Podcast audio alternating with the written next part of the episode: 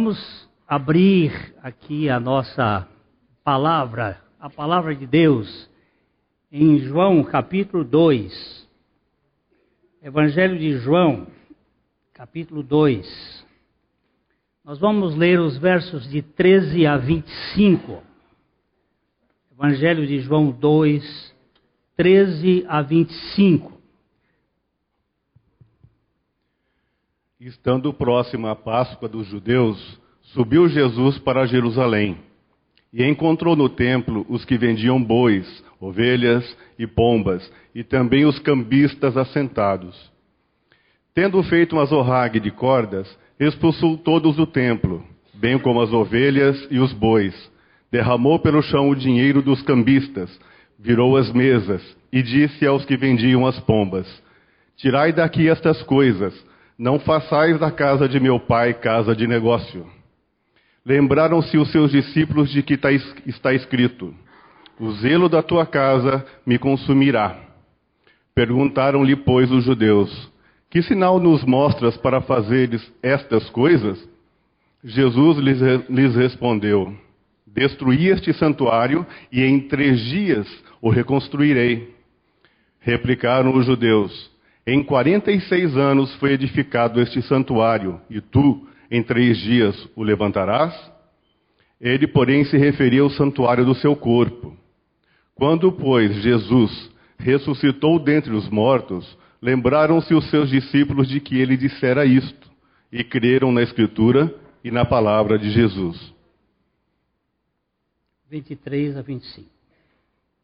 Estando ele em Jerusalém durante a festa da Páscoa, muitos vendo os sinais que ele fazia, creram no seu nome.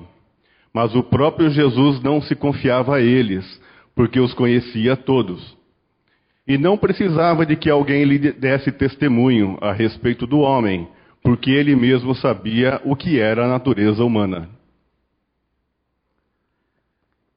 Senhor, abre os nossos olhos para que vejamos além da letra, para que vejamos a pessoa do Senhor. O versículo 13 até o versículo 22, nós temos a primeira purificação do templo feita por Jesus. Jesus fez duas purificações do templo. A primeira que é registrada apenas por João.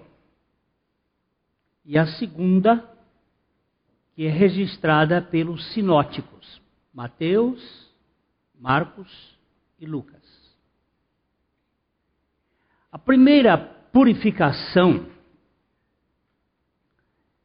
ele fez logo depois do seu primeiro sinal em Caná da Galileia, na primeira Páscoa de Jesus.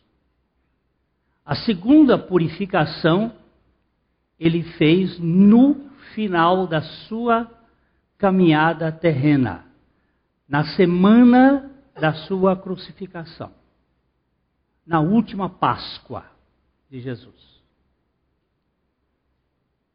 Estas duas purificações do templo tinham a ver com que havia acontecido dentro da religião judaica.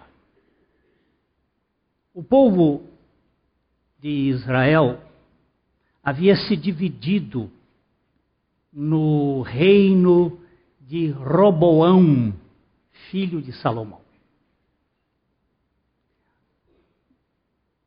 Duas tribos ficaram no sul e dez tribos ficaram no norte e houve uma secção.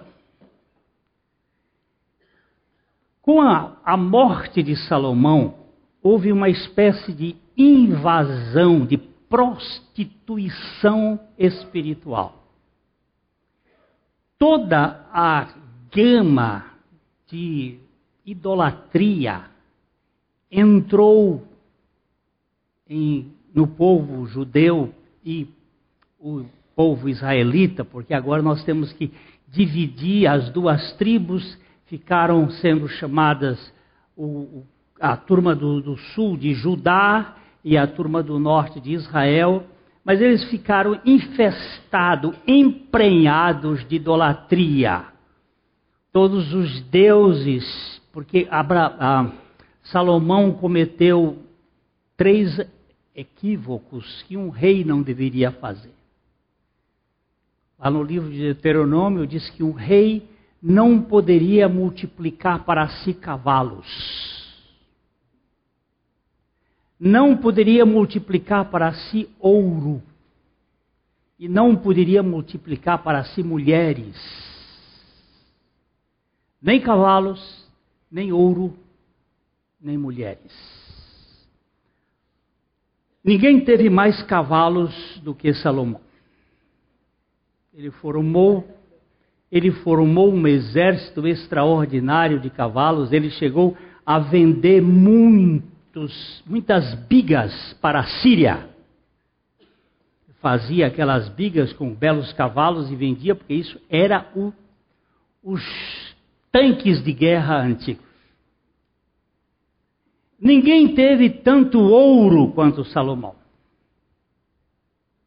E também ninguém teve tantas mulheres. Não se tem registro na história da humanidade um homem que tivesse tantas mulheres quanto Salomão. 300 esposas e 700 concubinas. Era problema demais. Estas mulheres, elas fizeram uma coisa terrível que foi implantar o sistema da idolatria. Ele casou-se com moabitas, com amonitas, com egípcias, e ele trouxe toda a idolatria destes povos, e Israel e Judá ficaram infestados de idolatria. É, no ano 722 antes de Cristo, Senaqueribe, rei da Síria, tomou o norte Samaria, onde estava Israel, e destruiu e acabou. Eles praticamente foram fragmentados e se espalharam pelo mundo em três espécies de caminhadas. Uns foram para o norte, que seria hoje a região da Rússia, China. Uma parte veio para o, o Oriente, para a parte da Índia e também para o lado da África e a outra parte veio para a Europa. Essa primeira migração ou diáspora espalhou todo o povo, só vieram a ser conhecida esta migração recentemente com o Instituto do Templo, com a pesquisa do DNA porque os judeus eles não eram enterrados em cemitérios com, comuns das nações, mas em cemitérios particulares. Até hoje. E com o estudo das migrações, eles foram para os cemitérios para descobrir os ossos e com os ossos eles descobriram aonde foram as várias tribos. A tribo de Naftali, a tribo de Manassés, a tribo de Dan, tribo, eles verificaram e pelo estudo hoje está reconstituído o Israel, que isto é o capítulo 37 do livro Ezequiel, o Vale dos Ossos Secos. E a gente, a gente pensa que aquilo é só metáfora, mas são realidades espirituais que Deus tem um plano e um projeto com esse povo. É, o povo Judá, ele ficou, era Judá e Benjamim, e foi para a Babilônia no ano 800, 586, com Nabucodonosor. Depois ficou 70 anos lá. Ele teve uma espécie de limpeza desta, desta idolatria mas eles trouxeram da Babilônia algumas coisas E uma destas coisas foi a sinagoga. Que foi um sistema que a Bíblia vai chamar de a casa de Satanás. Que é o sistema do humanismo.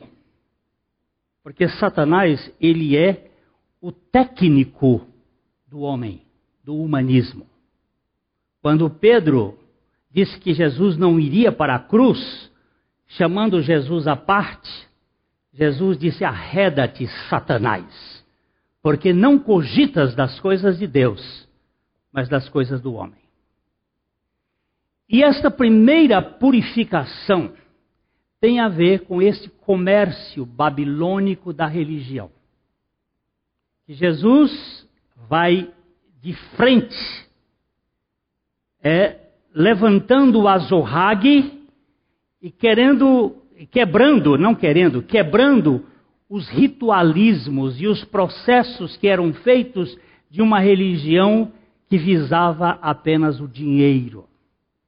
O Barba está nesse pro, pro, projeto que é muito interessante sobre a questão do dinheiro. É o único ser que tem uma identidade divina. Jesus disse que não se pode servir a Deus e a Mamon. E ele deu a Mamon uma personalidade à semelhança de Deus, porque ele exerce poder sobre as pessoas e dominação. E faz com que a pessoa acabe sendo serva do dinheiro ou adoradora ao dinheiro. E este, esta primeira purificação tem a ver com a realidade espiritual com que o povo de Israel estava vivendo. Você vê que ele diz que estava próxima a festa da Páscoa. Esta, essa luz verde eu ganhei hoje veio diretamente do Vaticano. Ela está assim, bem forte. E a Páscoa dos judeus é a primeira Páscoa e subiu Jesus a Jerusalém é a primeira ida de Jesus no seu ministério a Jerusalém. Você, o livro de João vai falar dos milagres principais de Jesus em Jerusalém e alguma coisa na Galileia, mas pouca, mais ligado a Jerusalém. E encontrou o templo, os que vendiam bois, ovelhas, pombas, e também os cambistas ali sentados. Nós já falamos sobre isto.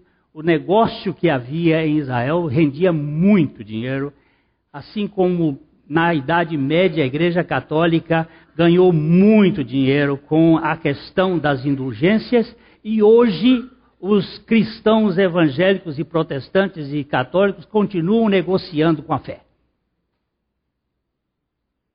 Do mesmo modo. É uma negociata. Nós precisamos de dinheiro para a utilização nas coisas, mas o que se faz, muitas vezes, é simplesmente abjeto.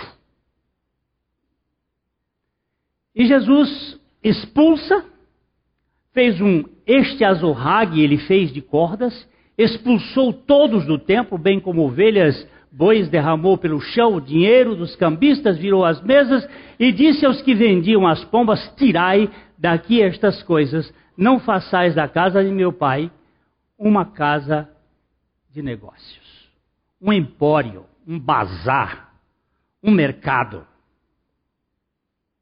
É a casa de meu pai. Na outra purificação, ele diz: Vós tornastes a casa de meu pai num covil de ladrões.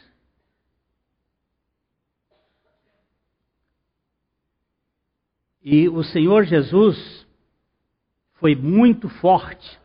Nesse meio tempo, eles perguntaram aqui: perguntaram-lhe, pois, os judeus, que sinal nos mostras para fazeres essas coisas?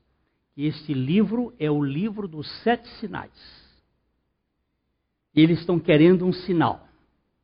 Uma geração adúltera e perversa pede ao Senhor um sinal. Jesus lá no livro de Mateus, disse que nenhum sinal lhe seria dado senão o sinal do profeta Jonas. Porque assim como Jonas esteve em três dias no ventre da terra, que o filho do homem estaria também em três dias no ventre da terra. Aliás, contrário, como Jonas esteve em três dias no ventre do peixe, ele estaria no ventre da terra durante esse tempo, esse período, falando da sua morte e da sua ressurreição. Que é o sinal que nós vamos ter que entendê-lo dentro do Evangelho de João. Aí ele diz: Jesus lhes respondeu: Destruí este santuário e em três dias eu reconstruirei. E eles ficaram muito admirados porque aquele templo que já era o segundo templo, o primeiro templo foi feito por a, a Salomão, nós falamos da vez passada que era um templo de bilhões de dólares, muito mais dinheiro do que a JBS gastou, era bilhões de dólares, e ele foi construído, teve a destruição lá no tempo de Nabucodonosor, e ele tinha sido reconstruído por Esdras, Neemias, reconstruído por Zorobabel, e agora ele tinha entrado em decadência, porque depois de 300 anos nenhuma obra suporta a lei da entropia, ela vai envelhecendo.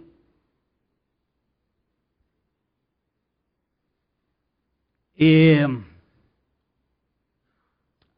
mas Jesus não estava se referindo a este templo, que ele disse que em 46 anos ele foi reedificado, porque ele tinha sido, estava caído mas ele estava se referindo ao santuário do seu corpo. E nós da última vez falamos que Deus não habita em templos feitos por mãos humanas. Esse lugar aqui não é casa de Deus. Isso aqui é o lugar onde a casa de Deus se reúne periodicamente. Porque a casa de Deus somos nós. Onde dois ou três estiverem reunidos em meu nome, eu estou no meio desse negócio. Deus habita em gente. O templo de Deus é a igreja, é o corpo. Nós somos os, o sacerdócio de Deus, nós somos o santuário de Deus, nós somos a realidade onde Deus habita. E quando Jesus ressuscitou dentre os mortos, lembraram-se os seus discípulos do que ele dissera. E aqui é a palavra. E creram na, na Escritura e na palavra de Jesus. Porque fé só existe por meio da palavra de Deus. Nós vamos agora para o versículo 23, que vocês vão ver uma coisa interessante. Estando ele em Jerusalém, durante a festa da Páscoa, muitos vendo os sinais que ele fazia, creram no seu nome.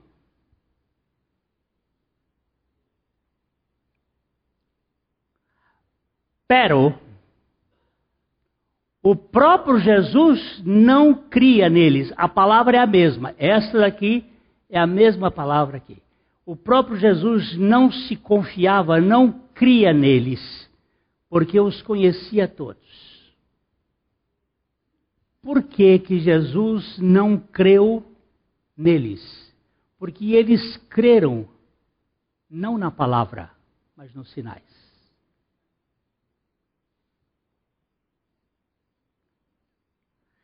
Gente, você precisa observar. Volta para o verso 22. Vamos voltar para o verso 22. Quando, pois, Jesus ressuscitou dentre os mortos, lembraram-se os discípulos de que ele dissera isto: crerão na Escritura e na palavra de Jesus.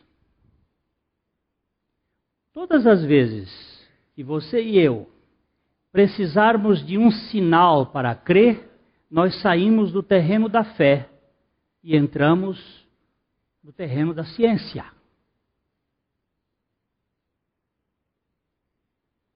Aquilo que o olho não viu, o ouvido não ouviu e não penetrou no coração do homem são as coisas que Deus preparou para os que o amam. Eu não preciso ver para crer. Lembram-se de Tomé? Deixa eu ver como é que vocês me recordam de Tomé. Quem foi Tomé? Discípulo de Jesus. O que, que aconteceu com Tomé?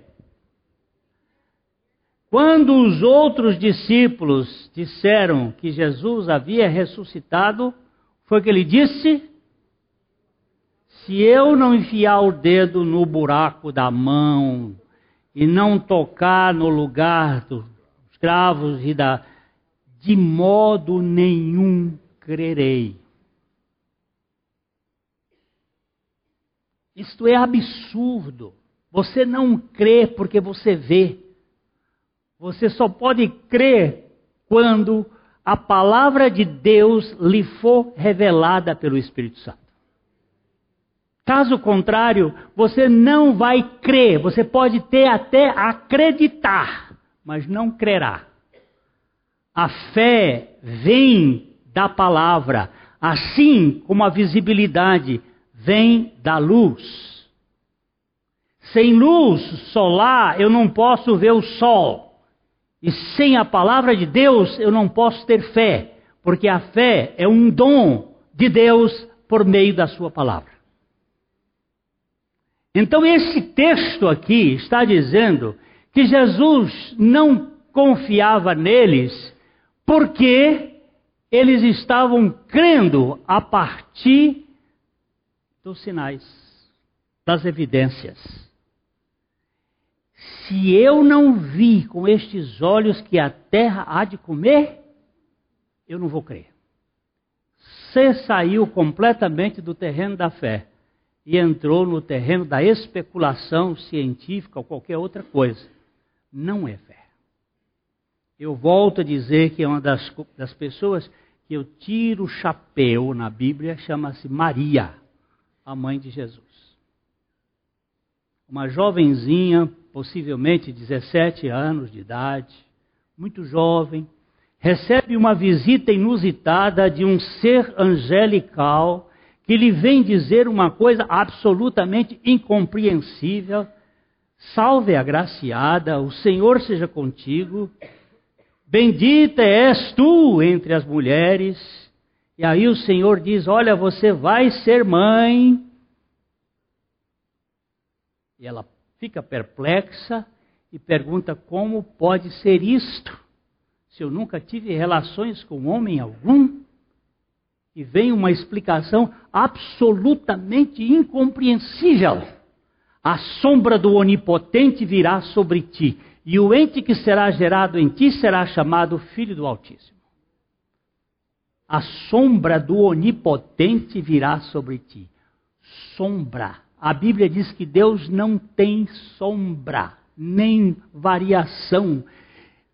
É uma figura extremamente complexa, porque Deus é luz e não há nele nenhuma treva, nenhuma, nenhuma sombra. Mas Maria não foi discutir teologia. Ela simplesmente curvou a sua cabeça e diz aqui: Eis aqui a serva do Senhor, cumpra-se em mim segundo a tua palavra. Isto é fé. Ela não disse eu preciso arrepiar, eu preciso sentir, eu preciso constatar, nada disso. Ela disse aqui está.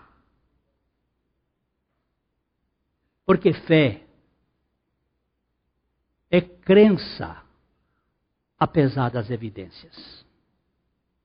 Vamos dar uma olhadinha em Isaías 50, os versos 11 e 12. Isaías.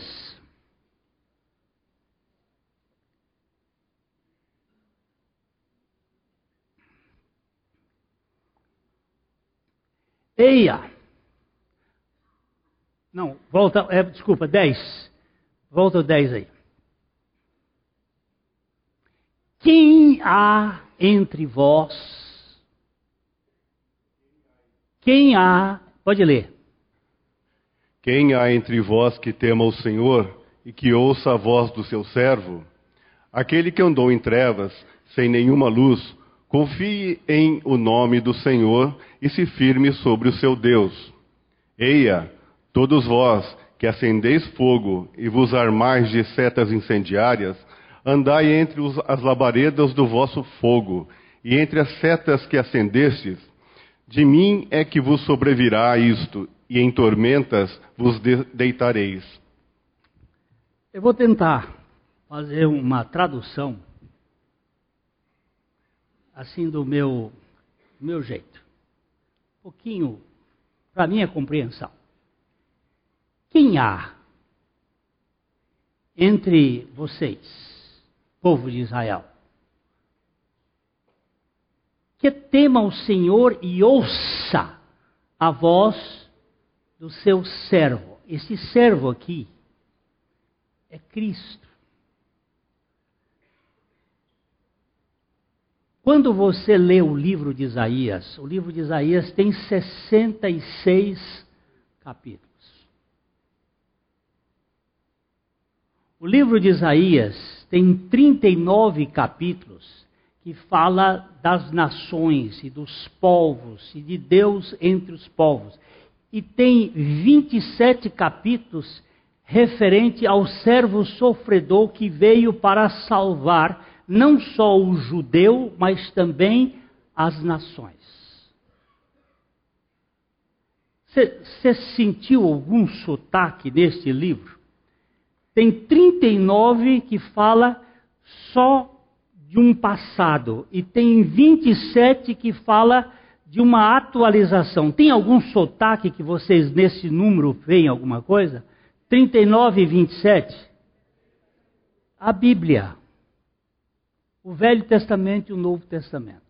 E só a partir do 40 aparece o servo, o servo sofredor, no seu sentido mais profundo. Quem há entre vós que tema ao Senhor e ouça a voz do seu servo, aquele.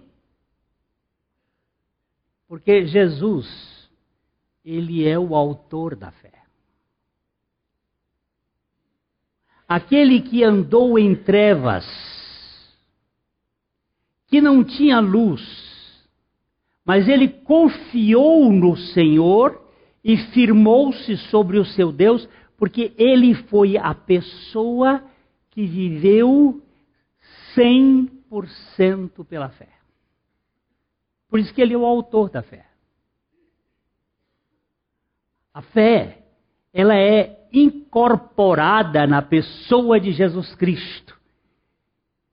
Eia todos vós que acendeis fogo e vos armais de setas incendiárias, andareis entre as labaredas do vosso fogo e entre as, sedas, as setas que acendeis. Vocês querem viver por emoções, por sentimentos, por alguma coisa ou querem viver pela fé na palavra de Deus? Se vocês viverem por estes sentimentos, tentando buscar solução, vocês vão viver nas labaredas do fogo e vocês vão viver em tormentas. E vocês serão destruídos. Mas se vocês fizerem olharem para Jesus, o autor e o consumador da fé. Vamos dar uma olhadinha nesse texto de Hebreus, capítulo 12, versos de 1 a 4. Hebreus 12, de 1 a 4 que é Ele que você e eu precisamos para sermos corrigidos desse problema que é tão comum, que é a questão dos sentimentos no lugar da fé. Portanto, também vós, visto que temos a rodear-nos tão grande nuvem de testemunhas, desembaraçando-nos de todo o peso e do pecado que tenazmente nos assedia, corramos com perseverança a carreira que nos está proposta. Para um tiquinho aí, por favor. Vamos voltar aqui, só dizendo. Portanto, está ligando ao capítulo 11. O capítulo 11, do começo ao fim, fala da fé. Vamos pegar o, versículo 1 do capítulo 11, por favor, aí, Pátio. caça aí, capítulo 11, e nós vamos só dar uma olhadinha que esse capítulo 11, ele é o capítulo da fé. Ó, ora, a fé. Ora, a fé é a certeza das coisas que se esperam, a convicção de fatos que se não veem. Depois ele vai dizer que foi pela fé. Pois pela fé os antigos obtiveram um bom testemunho. Pela fé entendemos que foi o universo formado pela palavra de Deus, de maneira que o visível veio a existir das coisas que não aparecem. E todo este capítulo, começando com Abel, passando por Enoque, por Noé, depois passa por toda a turma do Velho Testamento, Abraão, Isaac, Jacó, entra lá, vem, vem, vem, vem, até os últimos dos profetas, falando de fé. De fé.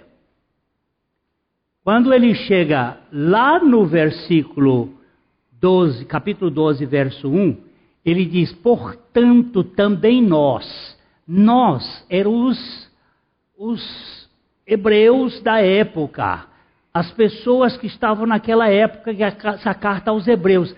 Portanto, também nós, visto que temos a rodear-nos uma tão grande nuvem de testemunhas, desembaraçando-nos do peso e do pecado. Por favor, não é dos pecados, mas do pecado. O que é pecado do ponto de vista de Jesus. Vamos para João capítulo 16, versículo 8 e 9. Vamos, depois a gente volta para cá.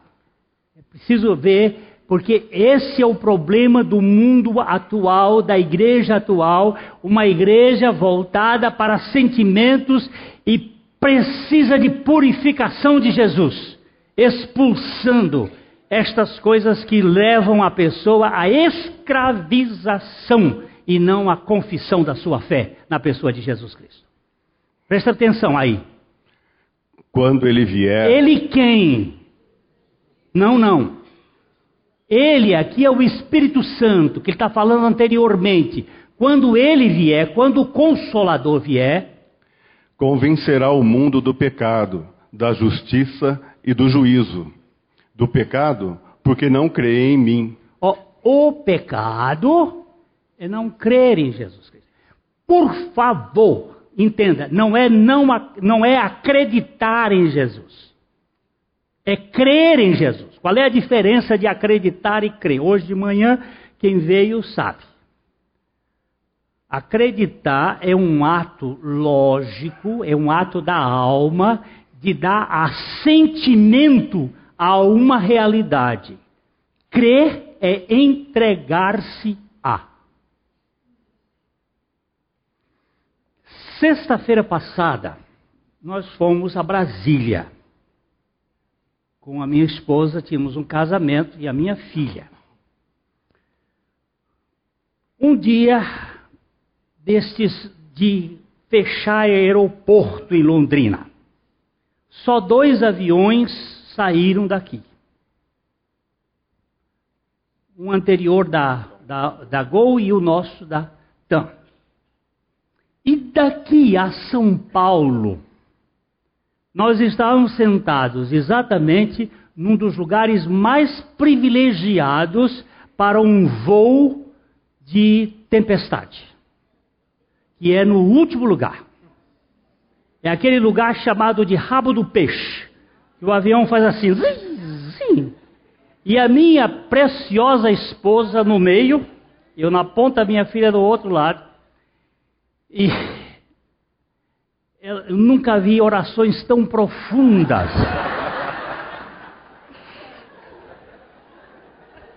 Porque daqui a São Paulo, nós fomos debaixo de turbulência permanente de, desse voo. Muita turbulência. E aquilo era jogo e jogo. confiar é uma antítese da ansiedade. Porque a ansiedade me coloca no controle. Eu não sou piloto. A minha esposa diz que houve uma hora que eu também respirei profundo. Diz ela, eu não me lembro.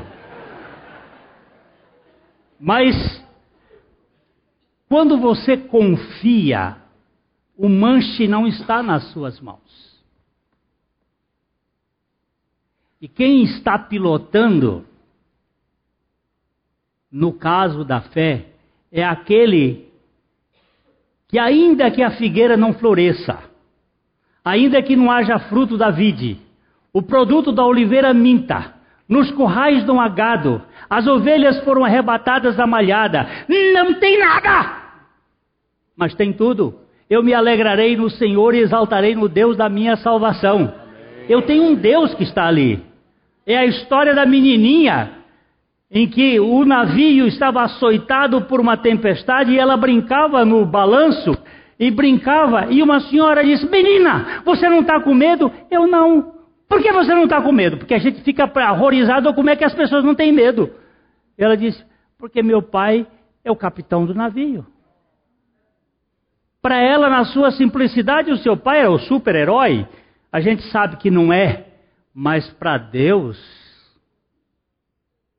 crer, queridos, não é acreditar. Crer é entregar-se a aquele que tem o comando e que vai sustentar. Ele disse: ah, Isso aqui nós estamos do pecado, agora vamos voltar aqui. Nós temos que desembaraçar-nos do peso e do pecado. O peso, quem traz peso é religião. Vinde a mim todos vós que estáis cansados e sobrecarregados. Não tem coisa que pese mais do que religião. Cobrando, cobrando, exigindo. Peso, peso, peso, peso. Você tem que fazer. Você não consegue.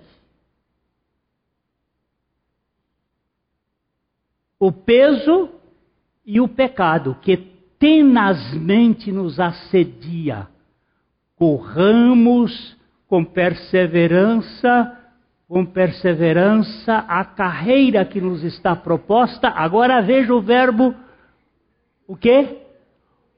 Olhando firmemente para o autor e consumador da fé, Jesus, o qual em troca da alegria que lhe estava proposta, suportou a cruz, não fazendo caso da ignomínia, e está assentado à destra do trono de Deus. Por favor. Jesus não creu nos homens, por quê? Por quê? Porque eles estavam olhando para os sinais e não estavam orando para aquele que é o sinal. Quando você olha para evidências, você se afunda. Você e eu precisamos olhar para o autor e o consumador da fé, Jesus. Ele não disse Cristo. Que Cristo não precisa de fé. Cristo é Deus. Fé é para homem. A Bíblia vai mostrar que o autor da fé é Jesus. Nós temos que ler Bíblia procurando o que está escrito, não o que eu imagino. A fé vem por Cristo, mentira. A fé vem por Jesus. Veio pela encarnação do Verbo de Deus. Ele é o autor da fé, o qual, em troca da alegria que lhe estava proposta, suportou a cruz, não fazendo caso da vergonha, da vergonha da cruz, e está sentado à destra do trono de Deus, porque ele venceu. Agora ele diz no verso 3: Considerai Considerai, pois, atentamente aquele que suportou tamanha oposição dos pecadores contra si mesmo, para que não vos fatigueis desmaiando em vossa alma. Agora eu vou, vou tirar dois pedacinhos só aqui. O, o Fernando deu uma leitura rápida no aquele. Considerai, pois, atentamente aquele.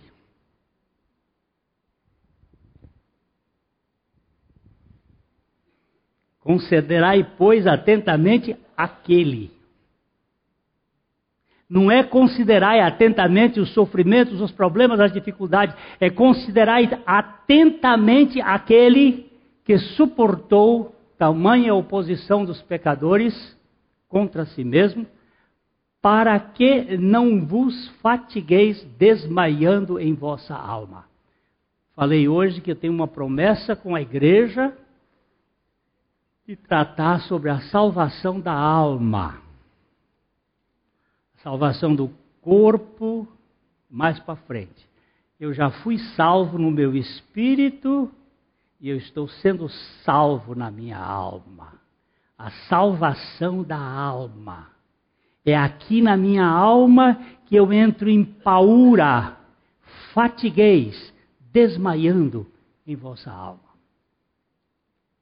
Mas como isto pode acontecer? Olhando firmemente para Jesus. Vamos para o verso 4, que eu, eu prometi até o 4, né? Ora, na vossa luta contra o pecado, ainda não tendes resistido até ao sangue. Eu só queria lembrar que até a nossa luta é contra o pecado.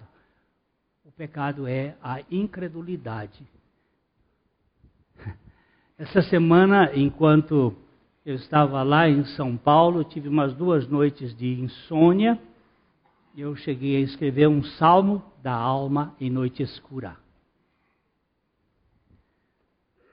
São as tribulações, os ataques malignos na nossa alma. Ataques terríveis para nos distrair, nos distrair da suficiência do Senhor Jesus Cristo. Uma hora que eu gritei silentemente em profundo silêncio para não acordar minha esposa. Mas eu gritei: Você foi vencido na cruz. Aleluia. Foi um grito ensurdecedor no meu, minha, minha alma. Ninguém escutou, mas eu escutei profundamente a saída dele. Naquela madrugada. olhando firmemente. Vamos voltar para o texto que eu quero terminar agora, queridos.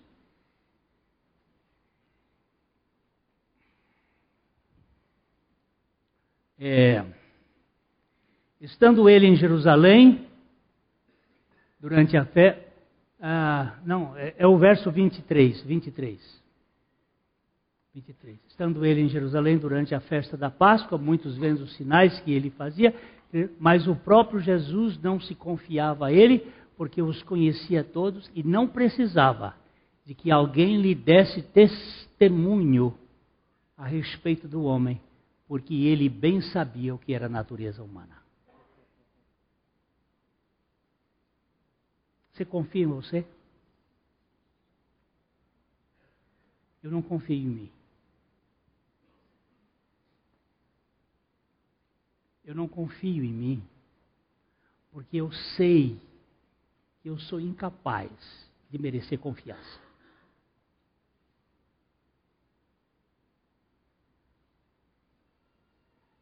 Tem que olhar para Jesus. A natureza humana, ela não é, ela não é perversa. Ela é desesperadamente perversa. Mas a natureza desesperadamente perversa não é dos senadores da República, dos deputados e dos membros do governo. Essa natureza perversa é a minha.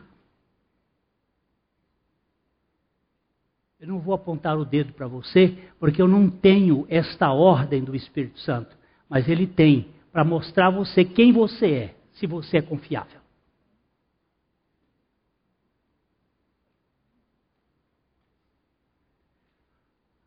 É... Preciso terminar aqui. Eu acabo já já, posso prometer. Jesus sabia o que, é que eles estavam pensando, Jesus sabia tudo, E, e é por isso que nós necessitamos ser provados. O cristão precisa ser provado para ser aprovado. Sem prova na nossa vida, nós não vamos ser aprovados. A primeira prova, eu vou ser rápido para terminar. A primeira prova é a prova do silêncio de Deus. É a prova da fé na palavra de Deus. Muitas vezes Deus não fala, ele já falou. Quando ele falou para Abraão, 75 anos tinha Abraão, e Deus disse: Você vai ser pai. E os anos se passaram e ele trabalhou muito com Sara para fazer esse filho, e não vinha filho. Aí eles foram para o Egito, lá no Egito, eles trouxeram uma escrava, dessa escrava, Sara resolveu ajudar Abraão a, a, cumprir a palavra de Deus. Diz: Olha, eu não tenho filho porque eu sou estéril, mas toma a minha serva e você vai copular com ela e você vai gerar um filho. E aí nós colocamos Deus. A promessa que ele fez vai se cumprir e ele vai ficar bem no, no retrato. Do dia que o menino nasceu, até o dia que Deus resolveu falar com Abraão, porque Abraão já estava na impossibilidade total, levaram-se 13 anos 13 anos de silêncio. Foi o tempo que Deus trabalhou com a fé de Abraão. Você às vezes está passando por algumas dificuldades. Fica calmo. Olha para o Senhor. Espera no Senhor. É o tempo do silêncio de Deus.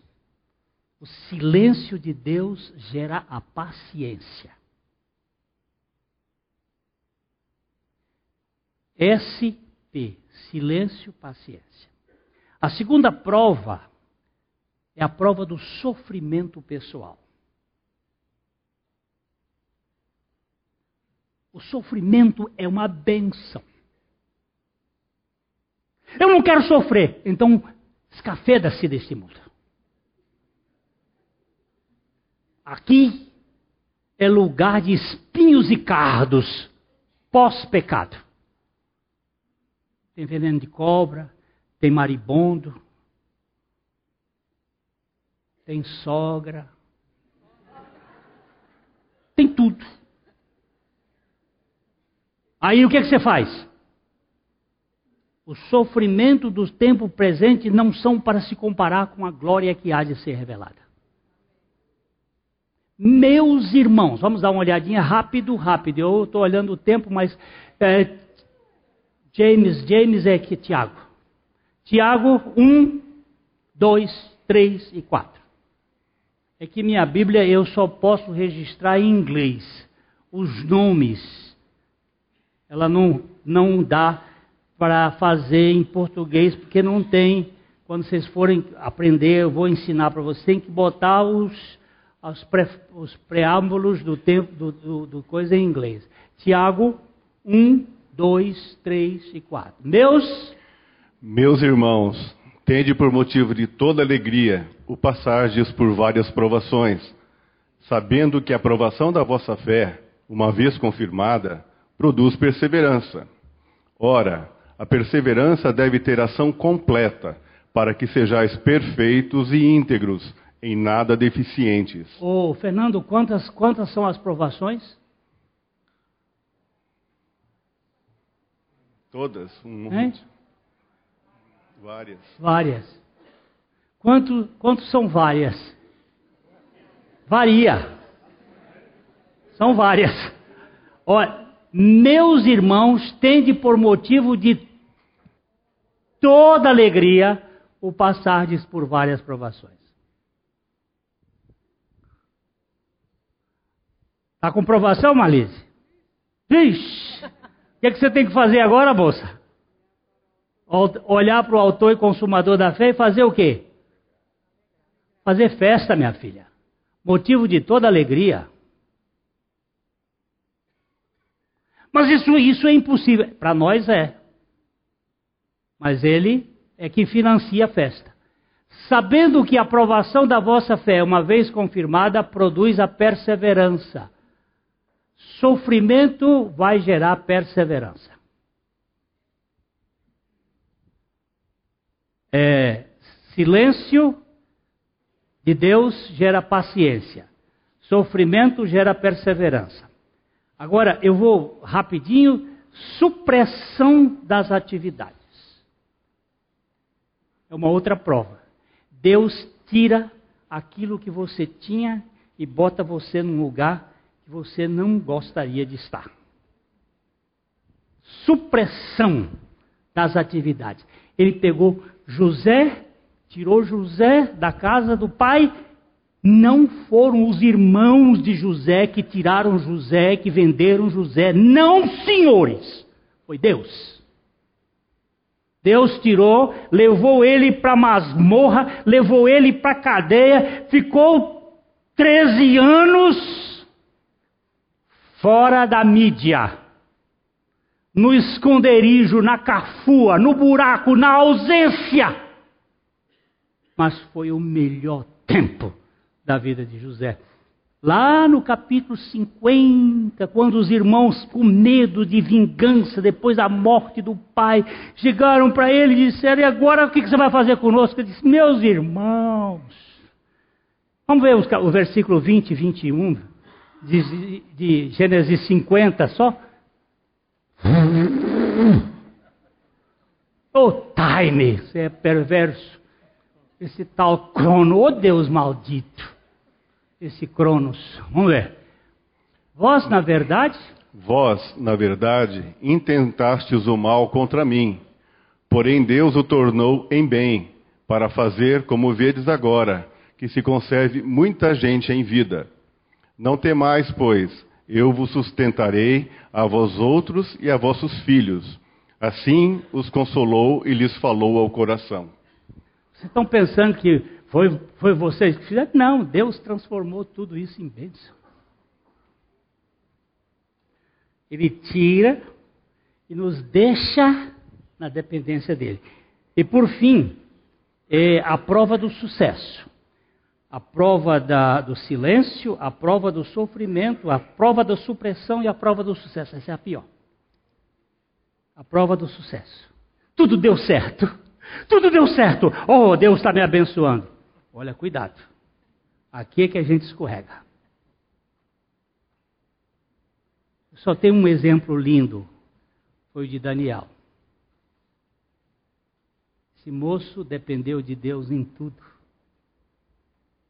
Nunca quis ser mais do que Deus havia feito dele. Eu, eu volto lá para o texto de, só para lembrar aqui. É, João 12, João 2, João 2, 25, é que ele diz aí, e não precisava de que alguém lhe desse testemunho a respeito do homem, porque ele bem sabia o que era a natureza humana. Sobe um tiquinho o 3, sobe um pouquinho, 3, capítulo 3.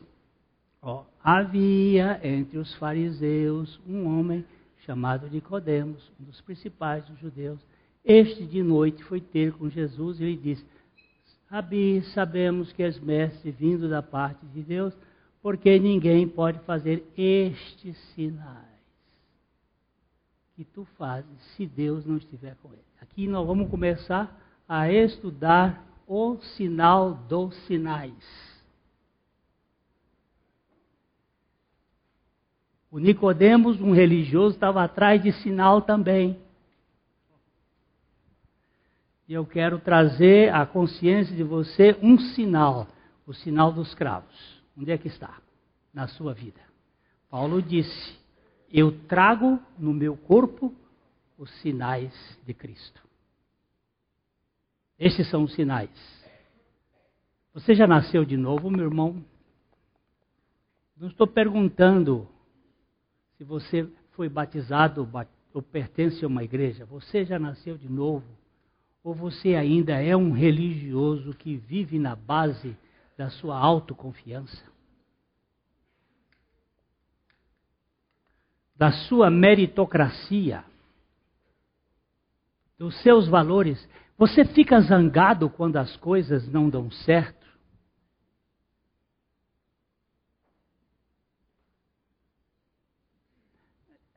Fica mais prático assim, né? Fica mais prático. Você gostaria de estar no manche do avião da vida? Controlando as coisas? Ok?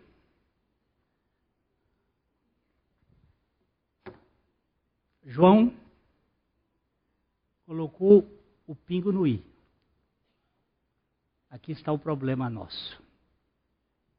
Que sinal você quer? Que Deus tenha misericórdia de nós.